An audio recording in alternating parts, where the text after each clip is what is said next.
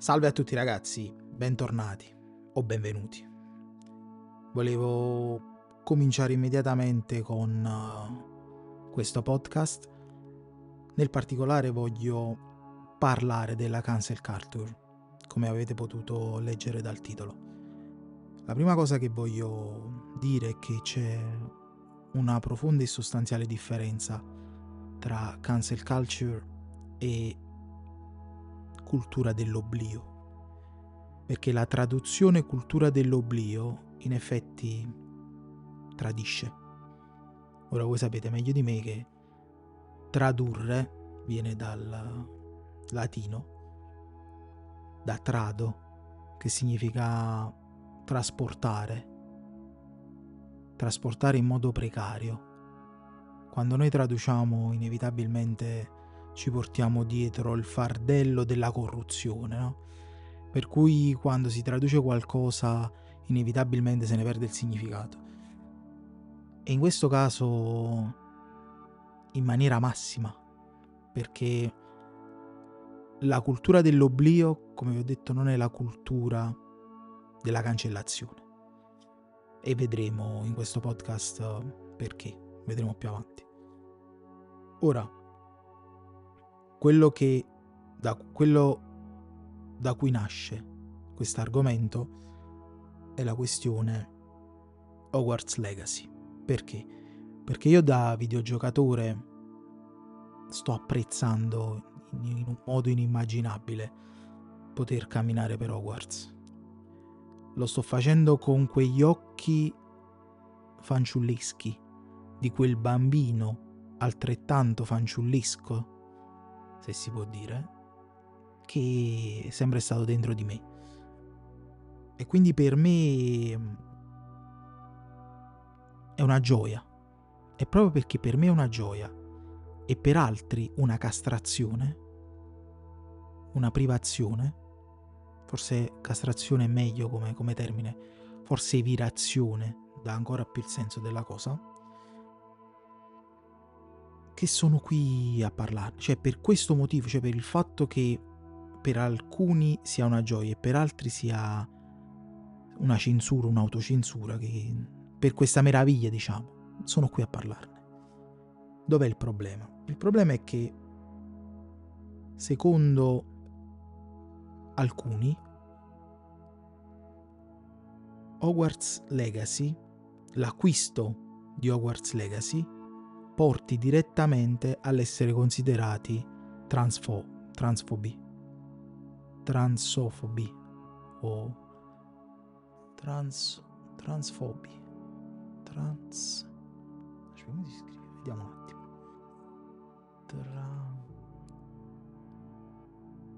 Trans...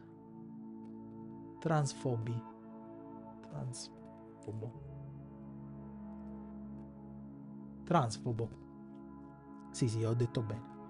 Cioè, in pratica, secondo alcuni, acquistare una copia dell'opera videoludica Hogwarts Legacy equivale ad essere transfobi, il che significa odiare, avere quella paura che porta all'odio nei confronti delle persone transgender.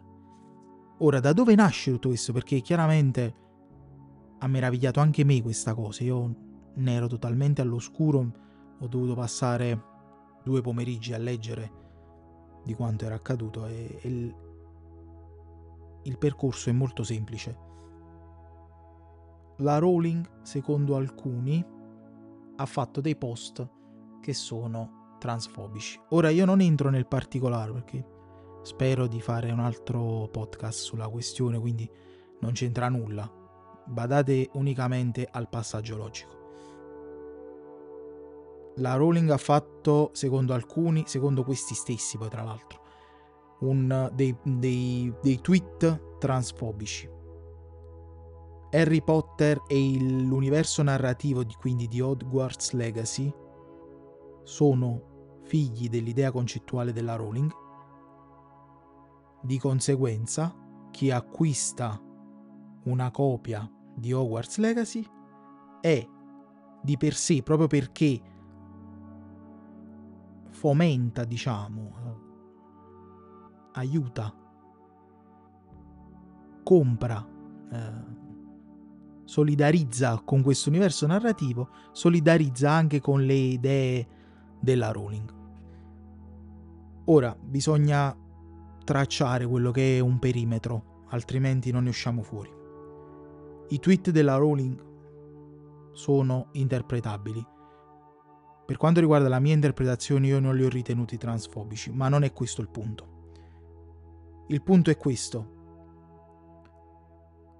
Accettando anche l'idea, ammettendo senza concedere l'idea che la Rowling abbia fatto dei post transfobici e tenendo in considerazione, anche se nell'argomento è marginale, ma per farvi capire la cosa. La Rowling nel progetto editoriale videoludico di Hogwarts Legacy non c'entra niente. Non c'entra nulla. Ma anche se c'entrasse, il discorso non sarebbe differente. Tenendo in considerazione quindi il fatto, e ragionando sempre per assurdo, il fatto che la Rowling abbia fatto questi post transfobici, per quale motivo io dovrei essere considerato transfobico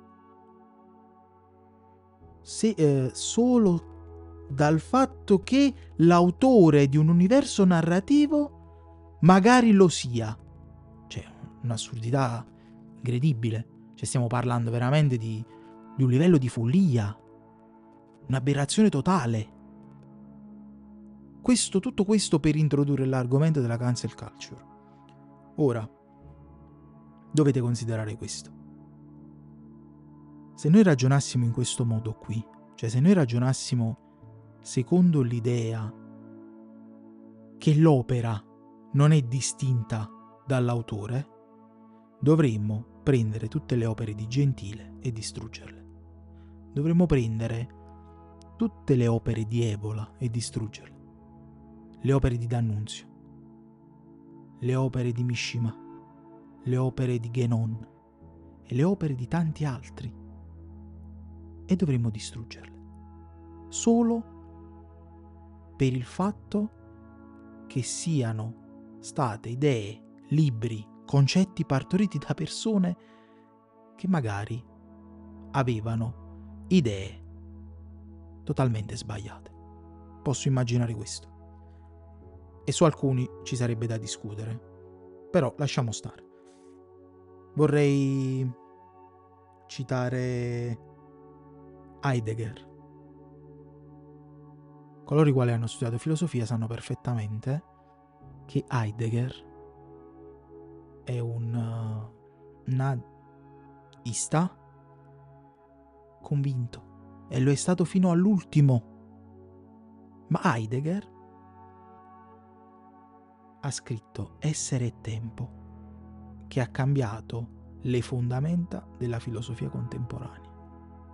Cioè Heidegger è un colosso dal punto di vista filosofico, meno come uomo. Questo però non fa sì dal prendere le opere di Heidegger e bruciarle. Perché badate bene, questa è una cosa fondamentale. Nella storia, i libri che sono stati censurati sono stati sempre i libri più venduti. Sempre. Sono stati sempre i libri più richiesti, più desiderati. E dico questo e lo metto in evidenza proprio perché credo forma, eh, fermamente che ci sia una differenza profonda tra cultura della cancellazione, la cosiddetta cancel culture, e la cultura dell'oblio. È attuale la cancel culture, la cultura del cancellamento, non la cultura dell'oblio, la cultura del cancellamento, della cancellazione, è qualcosa che noi stiamo vivendo e che è pericolosa perché è anacronistica. Che significa anacronistica? Anacronistico è guardare con gli occhi contemporanei qualcosa del passato. Quindi distorcerlo letteralmente. Ma la cosa ancora più grave dell'anacronismo è ritenere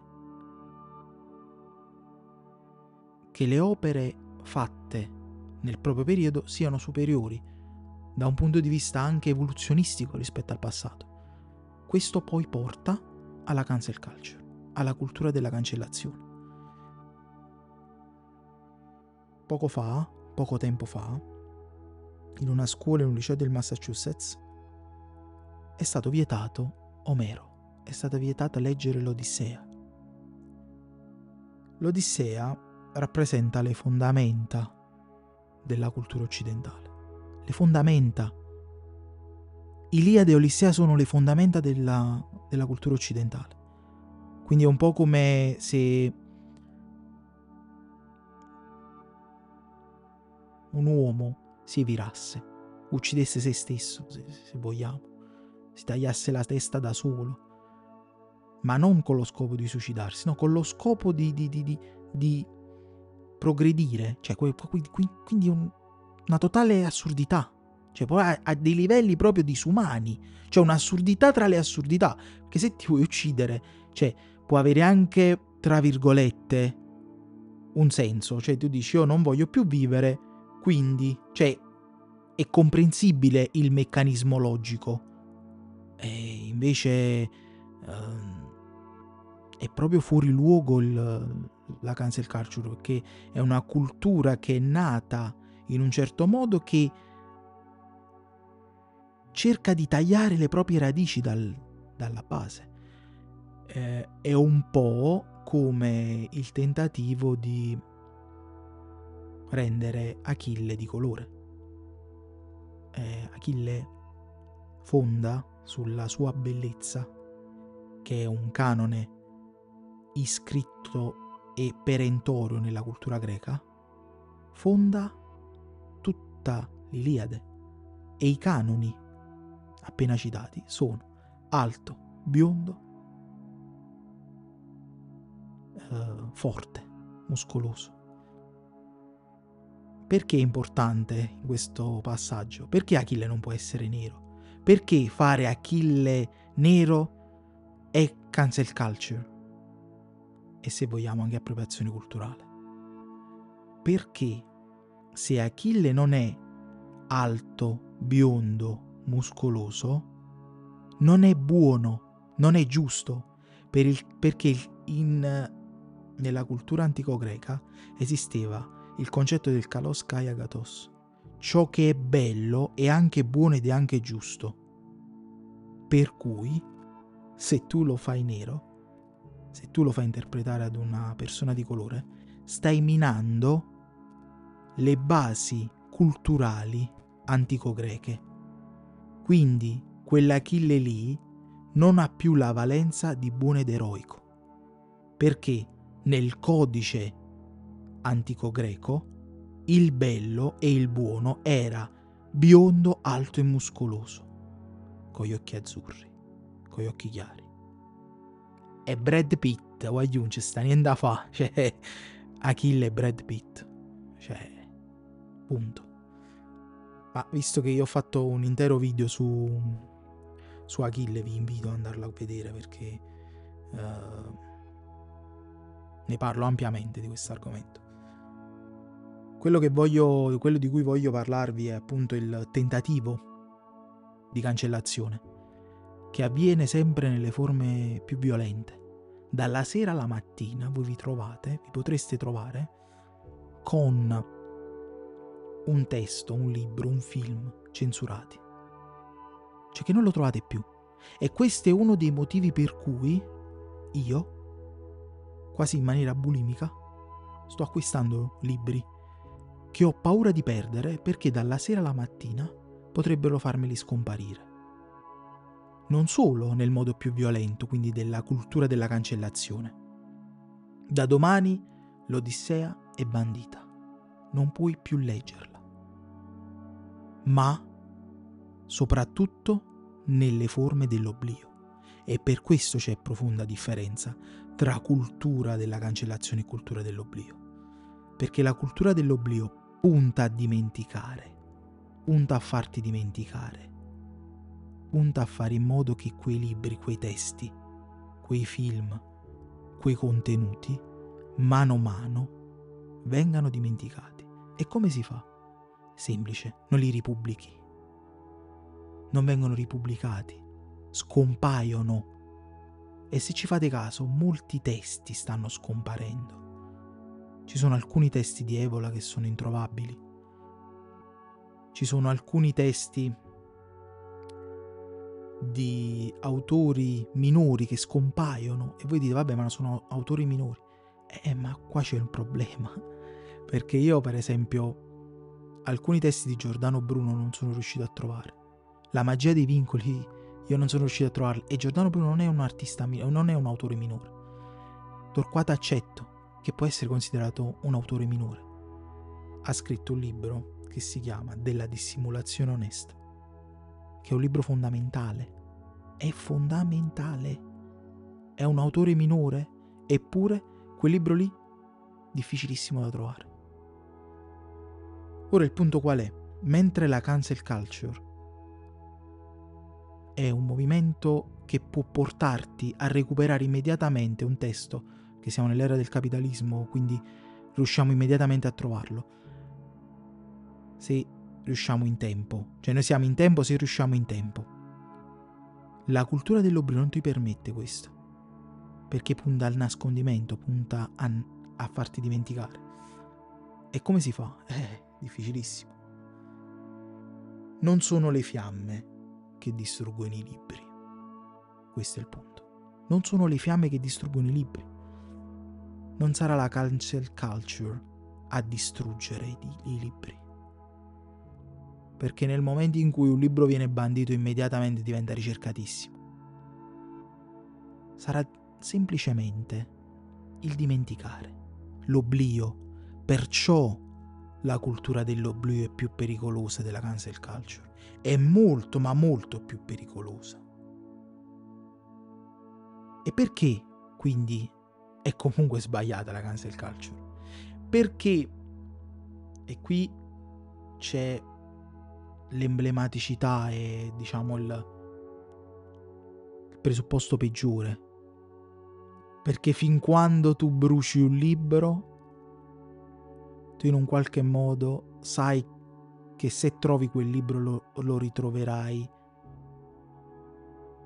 ancora integro nei propri contenuti magari ne trovi una copia che non è stata rintracciata, non è stata scovata.